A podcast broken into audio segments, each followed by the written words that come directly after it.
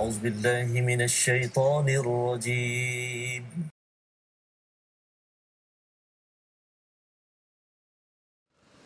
أعوذ بالله من الشيطان الرجيم. بسم الله الرحمن الرحيم. الحمد لله رب العالمين الرحمن الرحيم مالك يوم الدين إياك نعبد وإياك نستعين اهدنا الصراط المستقيم. صراط الذين أنعمت عليهم غير المغضوب عليهم ولا الضالين.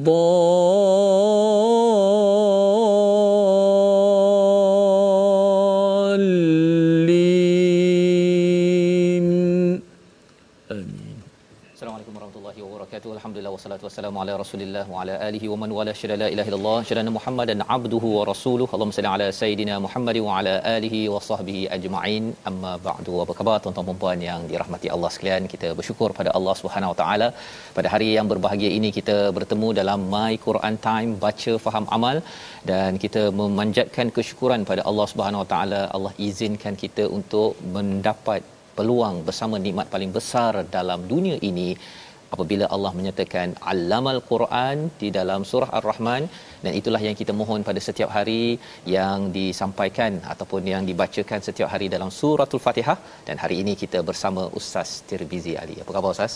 Alhamdulillah baik. Alhamdulillah. Ya, sihat alhamdulillah Ustaz ya, sihat ya. Dan kita hari ini sudah pun mencecah kepada juz yang ke-12 Ustaz. Allah subhanallah ya oh. kita hmm. hari tu juz 11 tu dia macam tersengguk-sengguk sikit ya tapi alhamdulillah bersama tuan-tuan yang berada di depan kaca TV di depan Facebook saya jemput untuk sharekan maklumkan pada kawan dan tagkan rakan-rakan yang ada. Uh, beritahu kepada mereka kita sudah sampai pada juz yang ke-12 juz 12 ini bercerita tentang apa?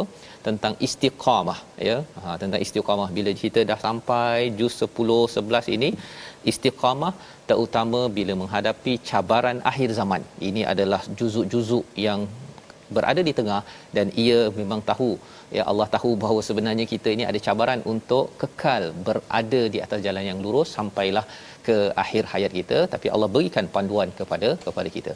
Hari ini kita akan melihat kepada halaman 222 ha bukannya 6677 Ustaz ya. Okey, tetapi ini adalah 222 uh, yang kita ingin lihat bersama ya pada hari ini uh, apakah ringkasan sinopsis untuk kita sama-sama fahami. Mari kita saksikan.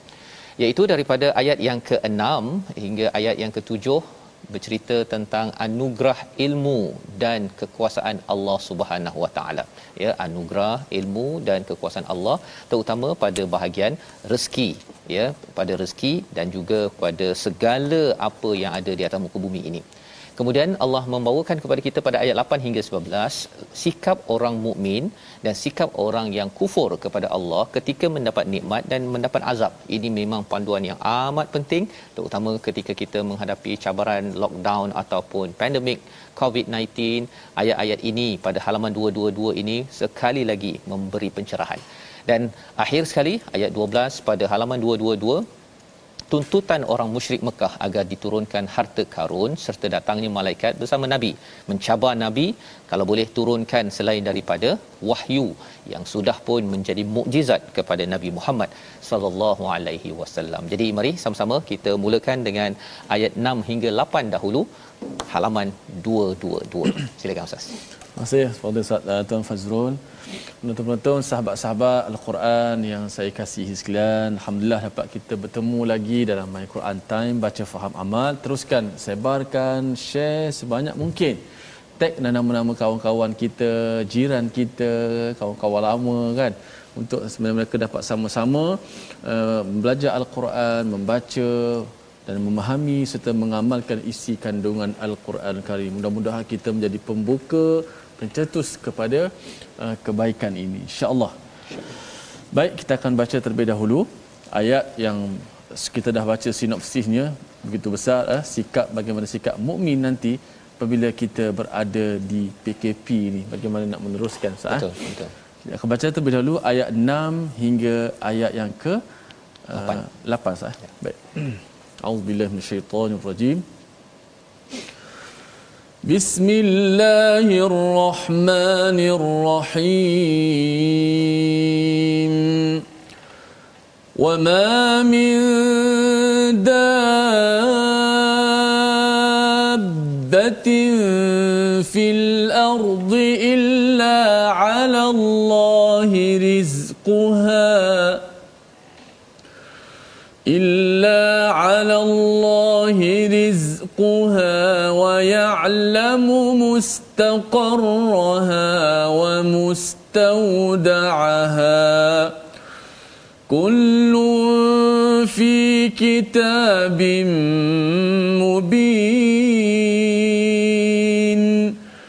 وهو الذي خلق السماوات والأرض في ستة أيام وكان عرشه على الماء.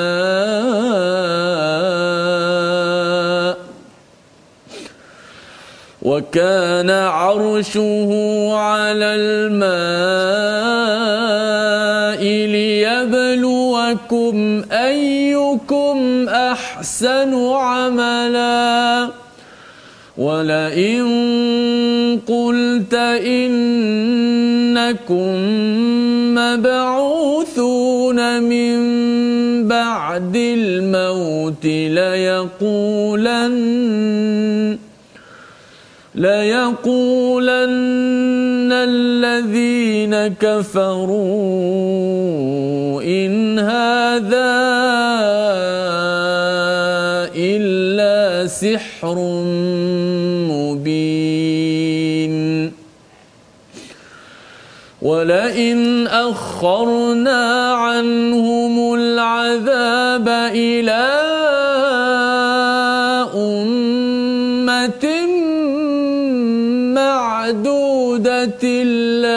ليقولن ما يحبسه. ألا يوم يأتيهم ليس مصروفا عنهم وحاق بهم ما كانوا به يستهزئون صدق الله العظيم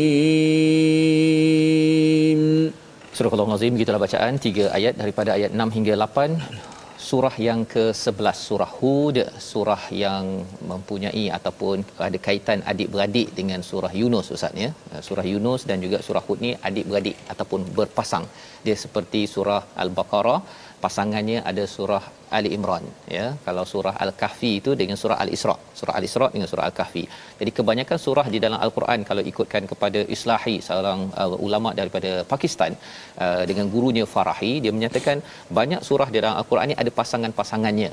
Dan kalau Imam Syarawi menyatakan pasangan di antara surah Yunus dan juga surah Hud ini Ustaz kaitannya dalam surah Yunus ada cerita Nabi Nuh dan air dalam surah Hud ini juga ada cerita pasal air. Sebentar lagi. Ha, yang ustaz baca dalam ayat 7 hari itu air. Oh, jadi dua-duanya ada pasal air. Sebabnya dia uh, sebelah-sebelah dan dari segi susunannya pun memang surah uh, Yunus ya kemudian surah Hud kemudian surah uh, yang seterusnya surah 12 surah Yusuf ya turun berturutan.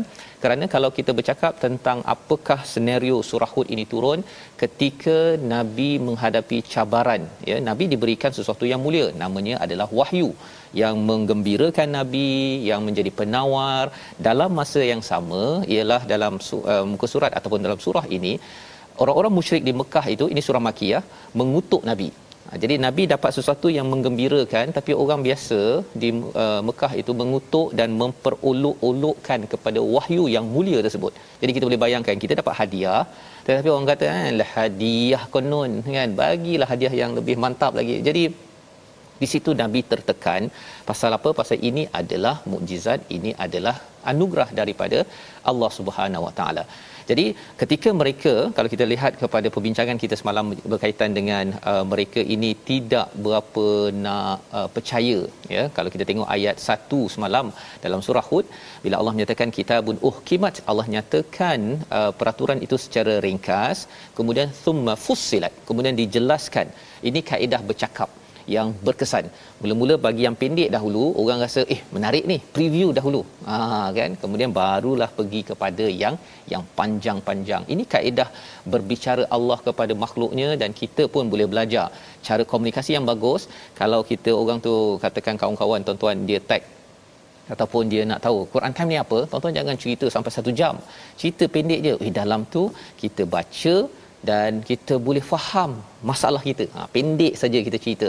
Lepas tu eh boleh faham masalah kita macam mana? Ha, kau tengok lah nanti. Ha, barulah kita fusilat di dijelaskan. Ini kaedah ustaznya yang kita boleh belajar daripada hmm. surah Hud. Jadi surah Hud ini adalah surah yang Nabi kata uh, apa uh, menyebabkan rambut Nabi beruban pasal apa pasal waktu ini nabi perlu istiqamah ya uh, maksudnya bila dah berdakwah itu bila dah sampai kepada pertengahan ataupun dah sampai di hujung uh, di Mekah ya uh, nabi kena istiqamah. Kalau tidak istiqamah buat sesuatu perkara kesan kebaikannya itu mungkin tidak nampak. Maka Allah menyatakan Uh, berhujah kepada orang yang tidak percaya kepada nabi tidak percaya pada wahyu wama min dabatin fil ard tidak ada suatu pun makhluk yang bergerak di muka bumi ini illa 'ala Allahi rizquha. Rezekinya itu semuanya Allah tentukan. Ya. Wa ya'lamu mustaqarraha wa mustaudaha. Allah mengetahui tempat ianya diletakkan dan juga tempat simpan. Ha, tempat uh, mustaqarraha ini tempat yang secara luaran, wa mustaudaha ini tempat simpan yang orang tak nampak. Di mana lokasi rezeki tersebut semuanya Allah milik Allah Subhanahu Wa Taala. Ini ayat ni mengapa muncul di dalam ayat ke-6 ini? Kerana Allah nak beritahu kepada orang-orang yang uh, syirik kepada Allah yang tidak menghargai kepada wahyu daripada Allah Subhanahu Wa Taala, Allah yang sama menurunkan rezeki. Jika kamu tak percaya kepada perkataan Allah dalam wahyu ini, kalau Allah nak tarik rezeki kamu ni kacang. Ha, ha kan? Mudah ya dan kalau cakap rezeki ni ustaz ya istilah zaman sekarang ekonomi lah. Hmm. ha, pekerjaan. Kalau ada yang kata saya tak percaya kepada wahyu-wahyu ni Quran-Quran ni memberi kesan Tuhan yang sama beri rezeki. Kalau Allah nak tarik anytime saja hari ini bisnes okey besok pun kena tutup. Allah boleh buat. Dan kita pun sudah menyaksikan hari ini boleh buka besok siapa buka kena denda 10000 kan ini adalah antara bagaimana Allah menunjukkan kuasanya. Dulu sebelum ni tak pernah ya kalau katakan syarikat tu dah buat arak dia boleh buat dia terus kan. Hmm. Tetapi zaman ini kalau katakan Allah nak suruh tutup macam-macam cara Allah boleh susunkan ya uh, tidak perlu kita komen banyak-banyak tetapi bagi saja satu makhluk terus kena tutup tempat hiburan yang tidak ber, uh, bermanfaat kena tutup perkara ini Allah kata kullum fi kitabim mubin Allah mempunyai semua perkara ini tercatat pada pada Luh Mahfuz. Satu catatan yang nyata daripada Allah Subhanahu Wa Taala. Wa huwa alladhi khalaqas samawati wal ard. Allah lah yang menciptakan langit bumi fi sittati ayyam dalam enam masa.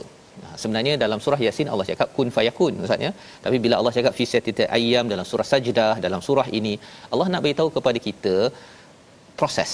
Ha ya ada tahap-tahap dalam hidup kita ini tidak perlu bagi Allah tapi Allah nak ajar kepada kita macam cikgu lah. Cikgu tu dia boleh dia bercakap ke mengajar buat matematik tu terus siap. Tetapi dia nak beritahu okey awak buat langkah satu, dua, tiga, empat, lima, enam. Hmm. Kalau awak keliru langkah lima, pergi langkah empat. Ini adalah cara bagaimana nak istiqamah. Melalui proses, jangan tergopoh-gopoh, jangan tak tahu teknik, khuatir nanti tak tahu teknik macam ustaz mengajar dalam program pagi ustaz. Hmm. ya uh, macam mana lagu nahwan kan. Uh, bila saya dengar tu dia ada oh kan. Uh, turun bawah tu oh baru tahu rupanya. Pasal selama ni ingat kan lagu nahwan ke lagu jiharkah ke lebih kurang sama dia tak dapat beza. Dia hmm. punya rentak dia tapi rupanya dia ada tangga-tangga ada proses-prosesnya. Wa kana arshuhu 'alal ma dan arash Allah itu di atas air. Ha inilah yang pertemuan di antara surah Hud dan juga surah Yunus kata Imam Syarawi ialah pada air. Ha ya pasal air ini adalah satu perkara yang yang amat istimewa. Kalau tuan-tuan yang belajar engineering, saya dulu Ustaz ni belajar uh, kejuruteraan, salah satu daripada tajuknya thermodynamics ataupun uh, fluid mechanics. Tajuk itu cerita banyak pasal air je. Kan? Tapi kalau tak belajar betul-betul memang saya hampir tak berjaya kan. Tapi alhamdulillah lah berjaya alhamdulillah. dan uh, grad apa uh, graduasi pada pada masanya. Jadi air ini adalah satu perkara yang amat istimewa bagi pelajar kejuruteraan. Ya apatah lagi kalau kita bercakap tentang pelajar Quran. Mesti kita bukan sekadar tengok air kita rasa alah ini biasa je. Ia dikaitkan dengan makhluk yang datang daripada atas kan wa anzalna. Jadi bila daripada atas ini sesuatu yang perlu kita beri perhatian. Dan Allah buat ini ha, ini menarik ni Allah buat yang macam-macam langit, bumi dan sebagainya ini untuk apa ni sebenarnya? Kalau katakan ustaz ya, hmm. uh, kita nak buat uh, eksperimen, ya, hmm. ya, nak buat eksperimen dalam makmal, dia biasanya cikgu tu akan beli alat-alat dia, ya. Tengok kalau eksperimennya besar, alat-alatnya pun besar. Kan? Mahal-mahal. Kalau terpecah je kena bayar 100 dolar dan sebagainya kan. Okey. Jadi bila Allah nak bagi ujian eksperimen pada kita, liyabluwakum ayyukum ahsanu amala, Allah dah siapkan apa? Langit, bumi dan juga arash di atas air. Maksudnya kerajaan yang terlampau besar. Ingatkan untuk apa kalau nak kira lah di antara matahari dan juga diri saya yang kecil ini tak penting pun. Tetapi Allah kata, "Eh, sebenarnya aku jadikan langit, bumi, matahari ini untuk untuk kamu." Ha, untuk kamu. Jadi maksudnya ialah apa? Eh yang segala yang dijadikan ini sebenarnya untuk kamu. Kamu ni akan buat lebih baik ke ataupun lebih buruk lagi berdasarkan kepada kepada nikmat yang Allah berikan seantero dunia. Ya, seluruh dunia. Jadi bila kita fikir-fikir ustaz ni bila tengok ayat ni subhanallah maksudnya Allah ni memang muliakan betul kita ni. Muliakan kita pasal eksperimennya dia punya makmalnya itu adalah alam maya pada bukan sekadar adalah kau turun je lah kat atas muka bumi ni. Pandai-pandailah sendiri. Bukan. Disiapkan macam-macam termasuk rezeki. Walain qultu ya kata dalam ayat ini jika engkau berkata kepada penduduk Mekah sesungguhnya kamu akan dibangkitkan setelah mati. Nescaya orang kafir itu akan berkata ini hanyalah sihir yang nyata ya. Jadi maksudnya bila Allah nak uji itu kerana amalan itu akan dibawa sampai ke ke hari kita dibangkitkan. Kita bukan sekadar duduk di sini. Adik-adik yang baru ambil SPM ustaz ya dia bila dah dapat SPM itu keputusan bagus. Bukan nak duduk dekat situ je tingkatan lima je kan. Dia nak pergi ke universiti kemudian nak makin besar besar besar lagi. Kita nak pergi mana? Kita nak pergi ke akhirat. Nak bawa result yang terbaik ya bukan sekadar untuk hidup di di sini. Dan bagi orang yang yang yang tidak beriman dia kata in hadza illa sihrun mubin. Ha kan? Mengapa dia cakap begitu? Dia sihir ini saatnya sebenarnya dia adalah satu perkara yang menakjubkan. Kan kita dah lihat dalam surah Yunus ada kisah Nabi Musa ya. Sihir ini menyebabkan orang rasa wah hebat kan? Amazing ha, amazing ya. Takjub. Tetapi sebenarnya uh, dia tak betul pun. Dia tak betul. Jadi bila mereka ni nampak macam nabi ni bercerita benda yang eh amazingnya alam ini untuk kita kan? Dia nak cakap bahawa amazing tapi pasal dia tak suka nabi maka dia akan kata apa ini sihir Ha, ini cara untuk menjatuhkan seseorang tapi dalam masa yang sama kita mengakui orang yang bawa perkara itu adalah hebat. Ya, ini adalah daripada ayat yang ke ketujuh.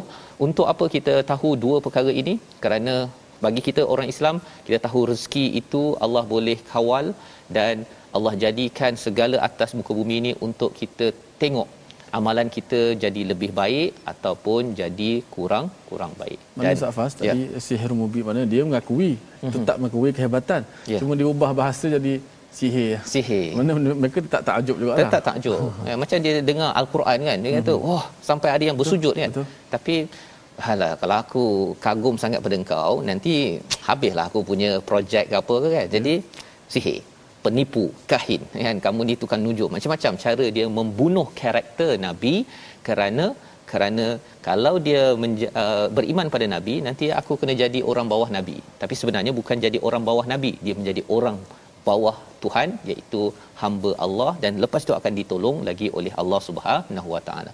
Jadi ini pelajaran daripada dua ayat.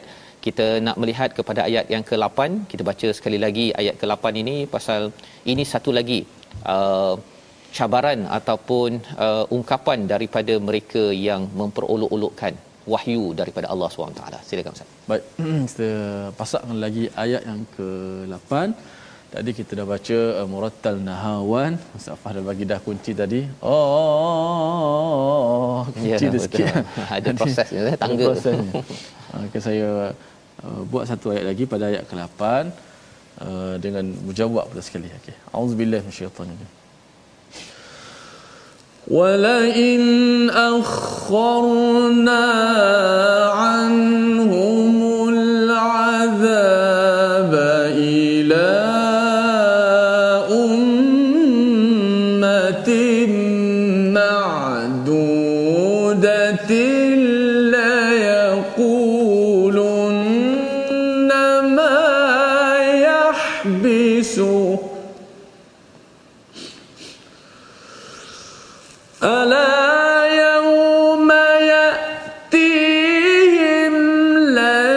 ليس مصروفا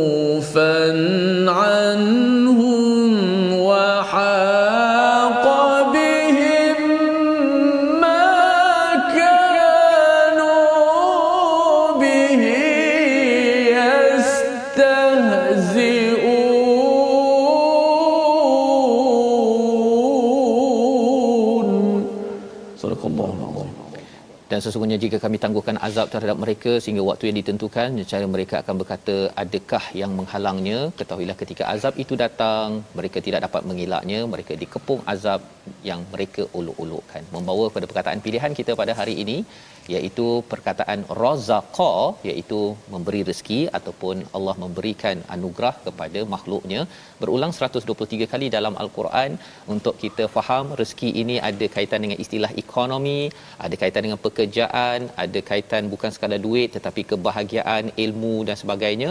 Maka istilah rezeki ini amat banyak berulang dalam Quran agar kita faham.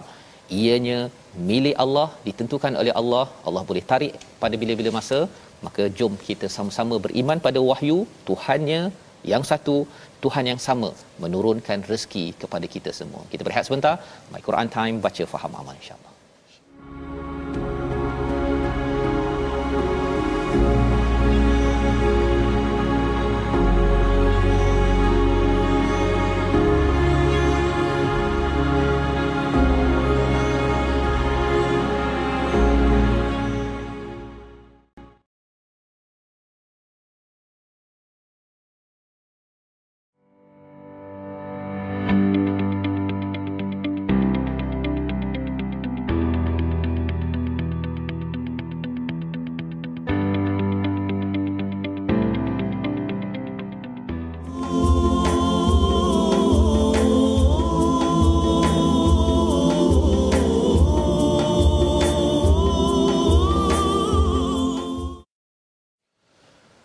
ألا بذكر الله تطمئن القلوب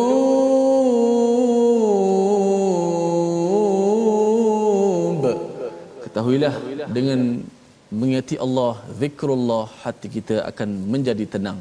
Alhamdulillah, masih kepada penonton-penonton sahabat-sahabat Al-Quran kerana terus istiqamah setia dalam My Quran Time baca faham amal. Mari kita penuhi pengisian PKP kita ini pengisian yang penuh bermakna di rumah-rumah kita dengan membanyakkan zikrullah, baca Al-Quran, kita mendekatkan diri kepada Allah Subhanahu Wa Taala agar PKP kita, uzlah kita, kita berada di rumah kita tidaklah menjadi sia-sia bahkan menjadi satu yang bermakna untuk kita insya-Allah. Alhamdulillah terima kasih kepada semua penonton-penonton. Uh, hari ini kita nak sambung sedikit uh, lagi praktikal ataupun ulang kaji pada hukum mim mati iaitu pada hukum izhar syafawi. Uh, izhar syafawi apa dia? Apabila nak kenal dia apabila mim mati bertemu dengan selain daripada huruf mim dan ba temu hamzah temu ba ba tak. Bertemu dengan ta tha jim ha semua tu. Mim mati bertemu dengan selain daripada mim dan ba maka berlakulah izhar syafawi. Maka sangat banyaklah hukum izhar syafawi. Dalam surah al-fatihah pun ada. Dan hari ini kita nak melihat ada dua tiga contoh. Dalam ayat yang kita baca sebentar tadi pertamanya pada ayat yang ketujuh. Ha, pada ayat yang ketujuh ha, wa huwa alladhi khalaqa samawati wal arda fi sittati ayamin wa kana 'arshuhu 'alal ma'i liyabluwakum ayyukum ahsanu 'amala liyabluwakum ayyukum ahsanu 'amala mim mati bertemu dengan hamzah dua kali. ha, liyabluwakum ayyukum kemudian ayyukum ahsanu amala mim bertemu dengan hamzah. Maka berlaku hukum izhar syafawi. Maka macam mana izhar? Izhar tu maksud dia apa? Izharlah zahirkan jelaskan nyatakan suara mim mati tu. Maknanya kita kena sebut tutup mulut rapat-rapat pada makhraj mim. Liyabluwakum. Dengan cara menutup mulut makhraj mim tadi tu biar kena betul-betul. Liyabluwakum. Ha tu masuk izhar. Kemudian izhar syafawi ni kita tidak boleh memanjangkan gunnah. Tidak boleh dipanjangkan gunnah. Contoh liyabluwakum ayyukum ahsan ah, itu salah. Itu bacaan salah jangan ikut tuan-tuan puan-puan sekalian. So baca yang betulnya liyabluwakum ayyukum ahsanu amala. Gitu. Dan contoh yang kedua pada ayat yang ke-8 ah, juga ada dua kat situ. Ala yauma yatihim laysa masrufan anhum wa haqa bihim okey perhatikan. Ala yauma yatihim laysa. Mim mati bertemu dengan lam. Ha, maka berlaku izhar syafawi. Jelaskan mim mati itu dengan cara betul-betul menutup rapat suara huruf mim tu tanpa kita memanjangkan dengung pada mim itu. Ha, kemudian yang kedua masrufan anhum wa haqa. Mim bertemu dengan waw. Ha, ulama beri uh, pesanan kepada kita peringatan kalau jumpa dengan mim mati berjumpa dengan waw kita kena hati-hati sikit supaya dia tak ter, terpelencong ataupun tersalah macam mana salah tu? Ha, dia sebut mim tu masuk dalam waw. Jadi macam idgham. Contoh anhum wa anhum wa ha, sebab apa tuan-tuan? Sebab mim dan waw tu makhrajnya dekat. Mim mati, mim tu di bahagian bibir kan. Kemudian lepas tu nak sebut huruf waw, huruf yang dekat bibir juga. Maka dia takut-takut dia tersalah dekat situ.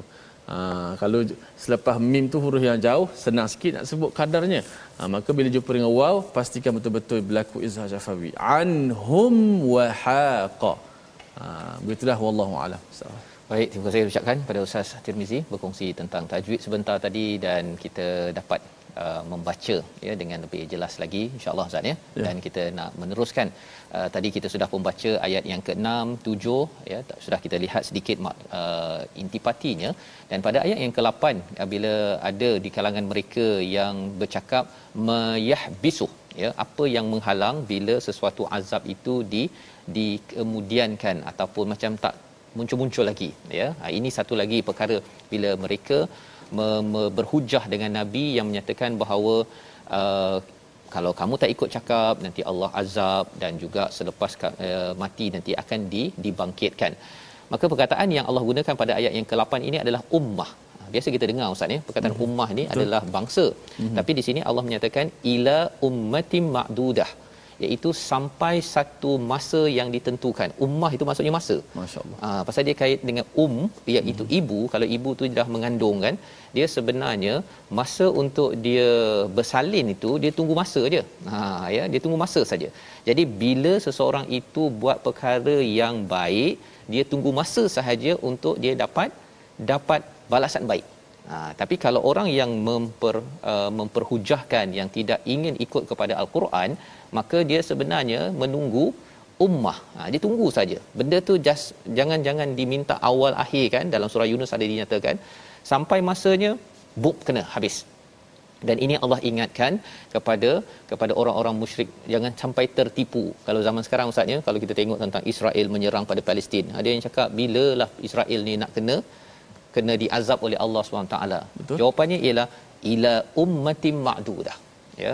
Sampai masa saja kalau ibu yang ber, uh, mengandung itu 9 bulan 10 hari bum terus bersalin. Tunggu saja. Dan siapa yang tahu Allah Subhanahu Wa Taala peranan bagi kita ialah untuk membuat persediaan. Jangan sampai kitalah orang yang diazab oleh Allah Subhanahu Wa Taala. Jom kita lihat lagi bagaimana Allah meluruskan cara bila kita berhadapan dengan ujian sama ada ujian itu kesenangan ataupun kesusahan. Allah bawakan ayat 9 hingga ayat 12 ini untuk sama-sama kita hadapi terutama pada zaman pandemik ini. Ayat ini amat powerful. Dan kalau ia tidak difahami ustaz ya ada beberapa orang yang sebelum ni saya pernah jumpa dia kata pasal ujian terlampau berat dia sampai keluar daripada agama. Allah ada paling kurang ada 2 3 kes yang saya pernah jumpa kawan. Seorang ni dia masuk Kristian satu minggu. Satu lagi dia uh, kata dia nak jadi mulhid ataupun dia tidak mahu beragama etis pasal dia kata bahawa perit dengan kehidupan dia. Jadi mari sama-sama kita lihat ayat 9 hingga ayat 12 silakan ustaz. masya-Allah masya-Allah. Uh, kita mudah-mudahan ujian ini kita Allah Taala berikan kekuatan kepada kita uh, kita bimbang uh, dengan ujian ni manusia jadi gagal. Bahkan sepatutnya ujian ni dapat mengangkatkan diri lagi. Moga-moga Allah Taala pelihara kita semua. Dan penting untuk kita membaca memahami ayat-ayat al-Quran. Moga dia menjadi kekuatan sumber dan bagaimana kita nak uh, melangkah dalam kehidupan kita ini. Dipandu wahyu ilahi. Ayat kita baca ayat 9 hingga ayat yang ke-12 insya-Allah. أعوذ بالله من الشيطان الرجيم. ولئن أذقنا الإنسان منا رحمة ثم نزعناها منه إنه ليئوس كفور. ولئن أذقناه نعماء بعد ضراء مسته ليقولن ليقولن ذهب السيئات عني. إنه لفرح فخور إلا الذين صبروا وعملوا الصالحات أولئك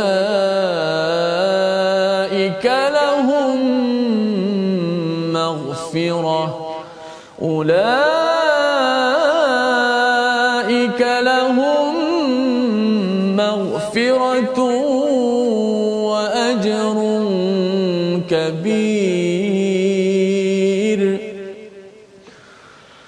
فلعلك تارك بعض ما يوحى إليك وضائق به صدرك وضائق به صدرك أن يقولوا لولا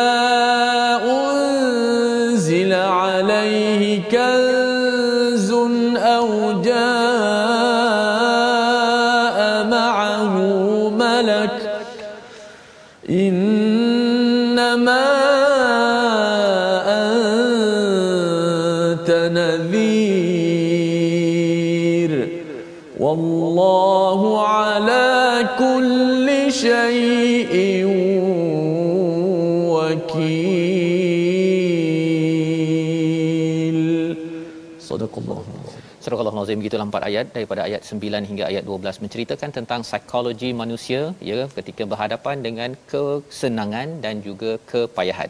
Ayat yang ke-9 Allah menyatakan dan jika kami berikan rahmat kami kepada manusia kemudian rahmat itu kami cabut kembali pasti dia menjadi peputus asa dan berterima tidak berterima kasih ya. Jadi ini psikologi pertama iaitu apa? Apabila Allah berikan uh, kepada dia uh, rahmat ya rasakan rahmat dari minna. Ya minna ini maksudnya dia dapat daripada Allah Subhanahu Wa taala. Dia tahu bahawa uh, ke, sesuatu rahmat yang dia dapat itu adalah sesuatu yang amat indah yang amat bagus. Dan dia tahu bahawa ia datang daripada sumber yang maha maha kaya daripada Allah Subhanahu Wa taala. Tetapi apakah yang Allah beri? Thumma nazanaha minhu. Ya itu Allah cabut. Allah cabut biasanya ustaznya bila rahmat itu bila dia dah dapat dia rasakan itu dia punya ya macam kalau katakan saya ada kaki contohnya hmm. ni sebenarnya daripada Allah SWT minna hmm. daripada kami daripada Allah SWT tetapi bila dia dah biasa guna dia rasakan bila thumma naza'naha min iaitu Allah tarik ya dia kalau tidak diuruskan dengan betul-betul manusia ini innahu la kafur dua perkataan inilah perkara yang perlu kita jelas apatah lagi pada zaman pandemik ini tuan-tuan sekalian kita kena bagikan penawar ayat 9 ini kepada rakan-rakan dan ahli keluarga kita. Contohnya ustaz ya dia tak ada kerja dia dapat kerja.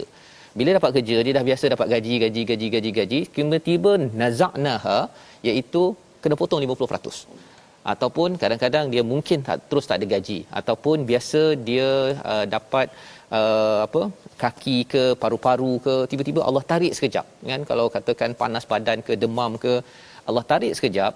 Ada di kalangan manusia Allah cakap di sini la yaus iaitu berputus asa. Berputus asa. Dia rasa bahawa Tuhan dah tak suka pada dia. Dia rasakan bahawa uh, habislah segala-galanya apa yang ada di atas muka bumi. Contohnya dia ada rahmat seorang ayah ataupun seorang ibu. Bila ayah ataupun ibunya dipanggil oleh Allah dia rasa bahawa dia berputus asa. Dan yang keduanya putus asa itu membawa kepada kafur iaitu tidak bersyukur kepada Allah Subhanahu Wa Taala. Sehingga kan ada yang kata uh, saya kerana perit dengan apa yang berlaku baik saya masuk ataupun tak payah percaya pada Tuhan ya. Ha, ini adalah antara sebab mengapa orang boleh hilang keimanan. Ayat 9 ini menerangkan kafur itu hilang keimanan. Kerana apa? Kerana dia dah dapat sesuatu dia hilang. Bukan kerana dia baca buku falsafah ke dia terpengaruh dengan agama lain bukan. Dalam dunia ini kalau seseorang itu sudah ada sudah ada keimanan tetapi lepas tu keimanannya makin kurang dan tercabut kerana Allah pernah cabut sesuatu daripada hidupnya. Ha, itu bahaya Ustaz ya. Kadang-kadang bukan pasal Allah nak cabut dia punya iman. Tapi kerana Allah cabut nikmat dan dia rasakan bahawa eh saya tertekan lah, la yaus.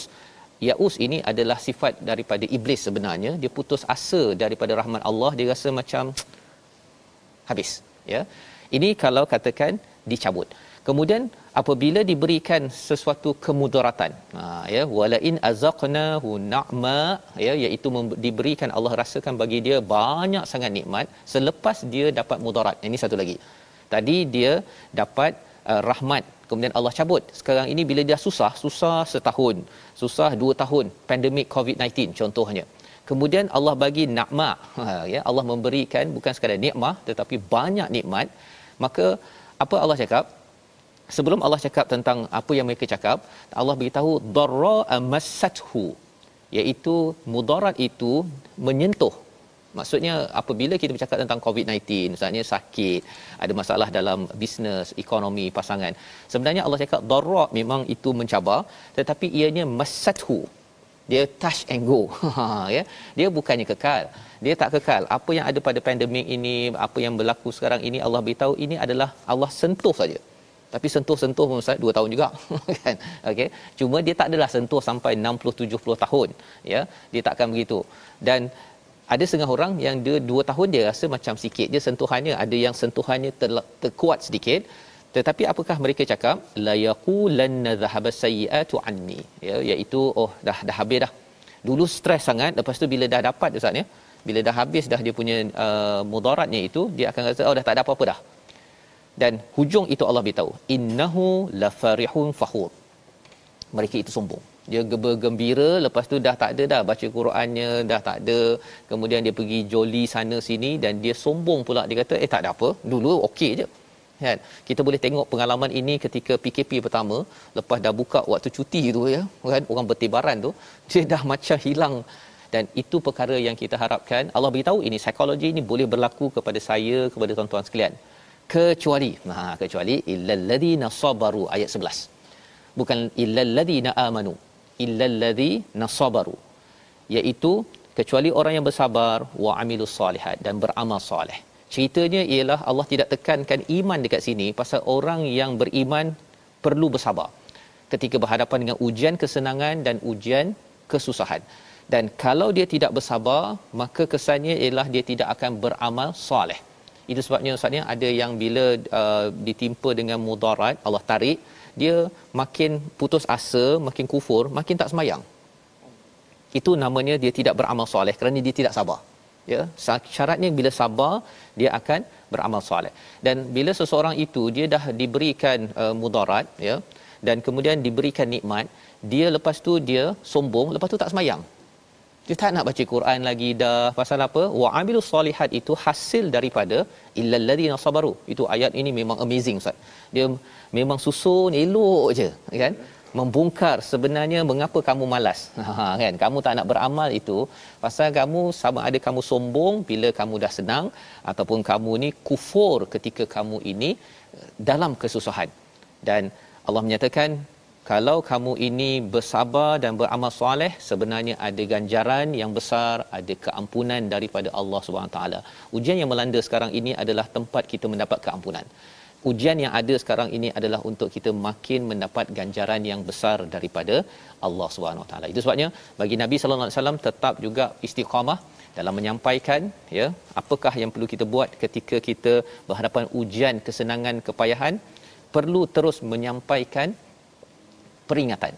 Itulah yang dinyatakan pada ayat 12. Kita baca sekali lagi ayat 12 ini untuk kita sama-sama bila kita dalam keadaan perit kita masih lagi kena lapangkan dada kita. Ayat 12 bersama Ustaz Tirmizi. Masya Allah, uh, Ustaz Fah sebut tadi ayat yang begitu powerful pada bahagian kedua tadi. Memanglah uh, kita bila berada di PKP ni bukan orang yang uh, ada duit saja, yang tak ada duit saja masing-masing dah mula-mula macam hilang arah Ustaz eh. Macam manalah sampai ada yang kita dengar ada yang bunuh diri pun ada kan. Kita bimbanglah ini berlaku. Mudah-mudahan uh, ayat ini menyedarkan kita semua betapa di sebalik itu kita ada Allah Subhanahu Wa Taala tapi kita kena uji dulu, kena sabar Ustaz sebut tadi dan juga kena terus beramal soleh. Mudah-mudahan kita dipayu, pandu, wahyu dan diberi kekuatan. Ayat 12 saya baca sekali lagi dan insya-Allah kita dapat nak tahu lagi rahsia Allah Subhanahu Wa Taala Al-Quran kekal relevan sepanjang masa. Auzubillahi minasyaitanir فلعلك تارك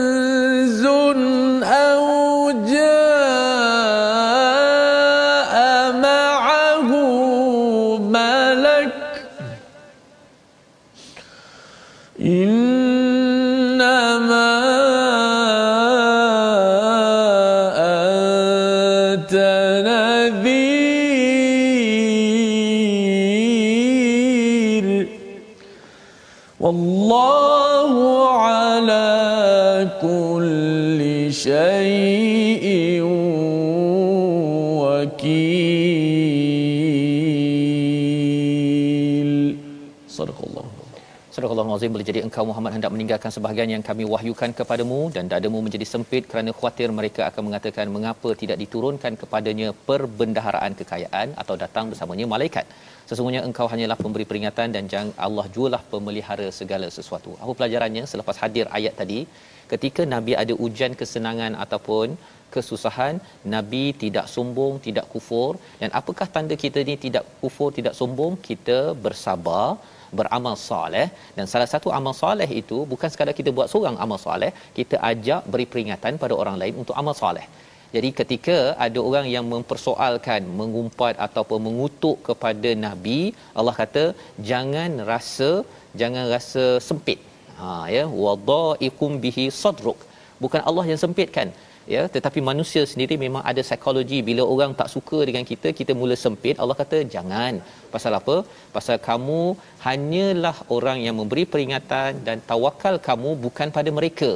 Tawakal kamu adalah kepada Allah dan kalau kamu kalau katakan kita tuan-tuan terus ingatkan buat kerja dakwah itu akan membantu kita untuk bersyukur ketika senang bersabar ketika payah kerana apa kerana kita sebenarnya mengajak orang kepada Allah dan Allah akan menenteramkan kita akan menyeimbangkan ataupun menenangkan kita. Kalau kita tidak ajak orang kepada Allah, kita akan hanya fikir kepada kepada masalah kita sahaja. Kita tidak akan berfikir bagaimana untuk bawa orang diri kita menuju ke syurga Allah dalam kepayahan yang yang ada. Membawa pada resolusi kita pada hari ini, kita saksikan. Yang pertama, kita utamakan utamakan tanggungjawab sebagai hamba bukan bimbang pasal rezeki dalam hidup kita ini, ya. Yang pertama, dengan kita selalu mengikut kepada panduan wahyu. Yang kedua laksanakan kebaikan dan kemajuan islah secara bertahap ya sebagaimana Allah nyatakan fi sittati ayyam bertahap. Dan yang ketiga jangan mudah bangga dan kufur pada nikmat ataupun kepayahan yang diperoleh dalam hidup kita. Kita berdoa pada Allah agar Allah pimpin kita. Bismillahirrahmanirrahim. Alhamdulillah wassalatu wassalamu ala Rasulillah. Ya Allah, Ya Rahman, Ya Rahim, berikanlah kekuatan kepada kami, Ya Allah, untuk menghadapi ujian yang besar ini, Ya Allah. Ya Allah, kurniakanlah kepada kami kesabaran dalam menghadapi kesusahan, dalam menghadapi ujianmu ini, Ya Allah. Ya Allah, berikanlah kepada kami pahala yang besar di atas ujian ini, Ya Allah. Ya Allah gantikanlah kami dengan apa yang lebih baik daripada ini ya Allah. Ya Allah kurniakanlah nikmat-Mu kepada kami ya Allah. Berikanlah istiqamah kepada kami pada di atas jalan yang betul ya Allah. Amin ya rabbal alamin walhamdulillahi rabbil alamin. Amin ya rabbal alamin. Moga-moga kita terus menguatkan amal kita dalam keadaan kita diuji oleh Allah Subhanahu Wa Taala. Inilah kesedaran yang kita ingin sebarkan dalam tabung gerakan Al-Quran. Tuan-tuan boleh menyumbang dalam tabung ini untuk kita beritahu pada masyarakat dalam kepayahan banyakkan beramal. Ya, dalam ujian banyakkan beramal soleh itu tanda bahawa kita ini benar-benar bersabar kepada Allah Subhanahu Wa Taala. Insya-Allah kita bertemu lagi dalam siaran ulangan kita dan kita akan menyambung surah Hud pada halaman 223 pada hari esok. Kita sama-sama jangan lupa untuk kita menjaga keselamatan fizikal keselamatan dalaman kita ya. Keselamatan fizikal kita salah satunya usaha kita dengan mengambil vaksin. Seperti mana yang dikongsikan oleh Ustaz Roslan sebentar tadi. Dan insyaallah kita akan bertemu lagi pada siri akan datang dalam My Quran Time baca faham amal insyaallah